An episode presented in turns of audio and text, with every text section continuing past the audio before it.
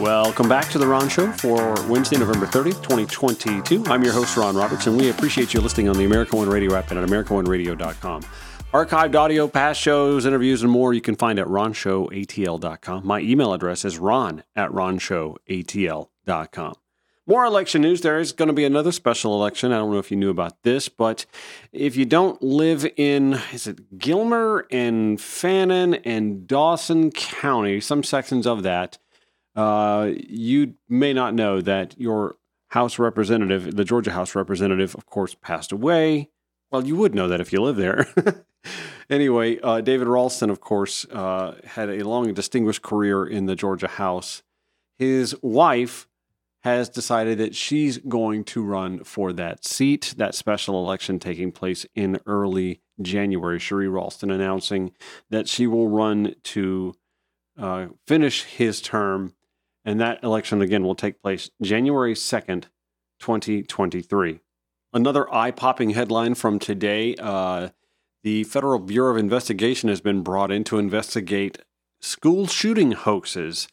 There were uh, active shooter reportings uh, in at least three cities in South and Southeast Georgia uh, earlier this morning, uh, prompting Brian Kemp to release a statement.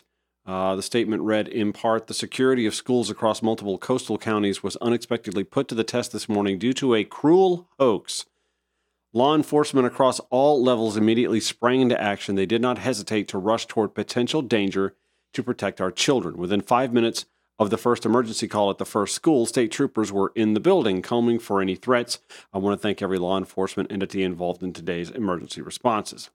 Uh, he goes on and rests assured for the criminals who orchestrated these hoaxes. We will go after them with every single resource available. The FBI is actively investigating these acts of domestic terrorism, and we will continue to diligently work with them to see these culprits are protected to the fullest extent of the law. Grateful that these were just hoaxes and not actual active shooter scenarios in these three uh, coastal Georgia schools. However, it just bears mentioning that a lot of these problems we have and a lot of these fears that we live in and live with now are just due to inaction on policy at the state and federal level or egregious overaction and radical action by the right wing when it comes to things like, I don't know, gun policy.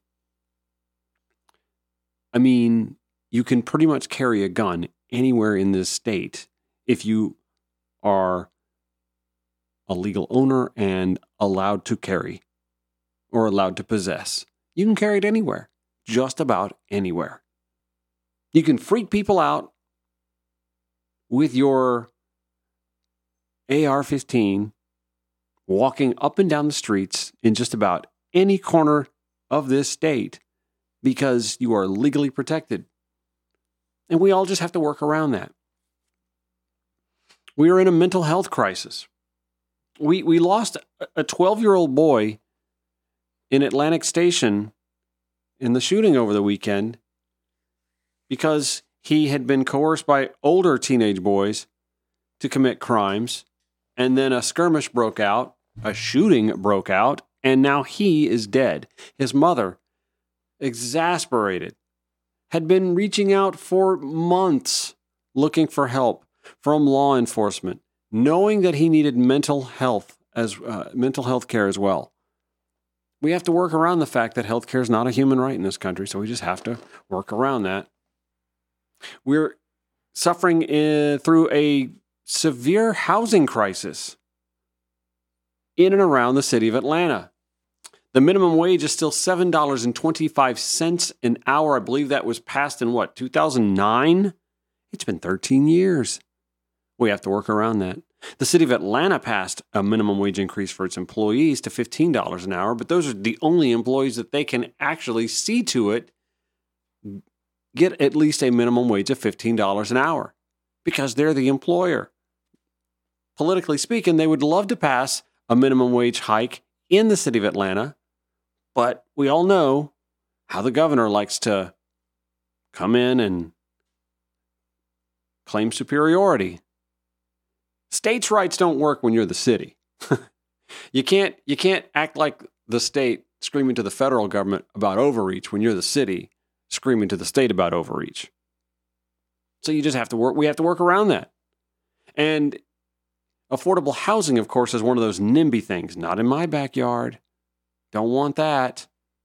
We talked earlier this week how Neil Boortz bemoaned how Atlantic Station was doomed from the start because they were mandated to have affordable housing included in the planning stages of Atlantic Station. Because, of course, affordable housing to that suburban mind is equated to, well, that's just going to be criminals living in there. You have to make five times the minimum wage in Atlanta to rent a one bedroom apartment in Atlanta. Five times the minimum wage. But Atlanta can't address the minimum wage. So we have to work around that. We have to work around that. We have to work around our healthcare crisis, our mental health care crisis. We have to work around our gun problems. We have to work around all of these things because we only have two major political parties in this country, and one hasn't a shred of bipartisan compromise, meet you in the middle DNA in their blood. So we just have to work around them. We all have to suffer as a consequence. Zyion Charles is the 12 year old who was killed while being involved in some sort of teen gang activity in Atlantic Station that led to a mass shooting.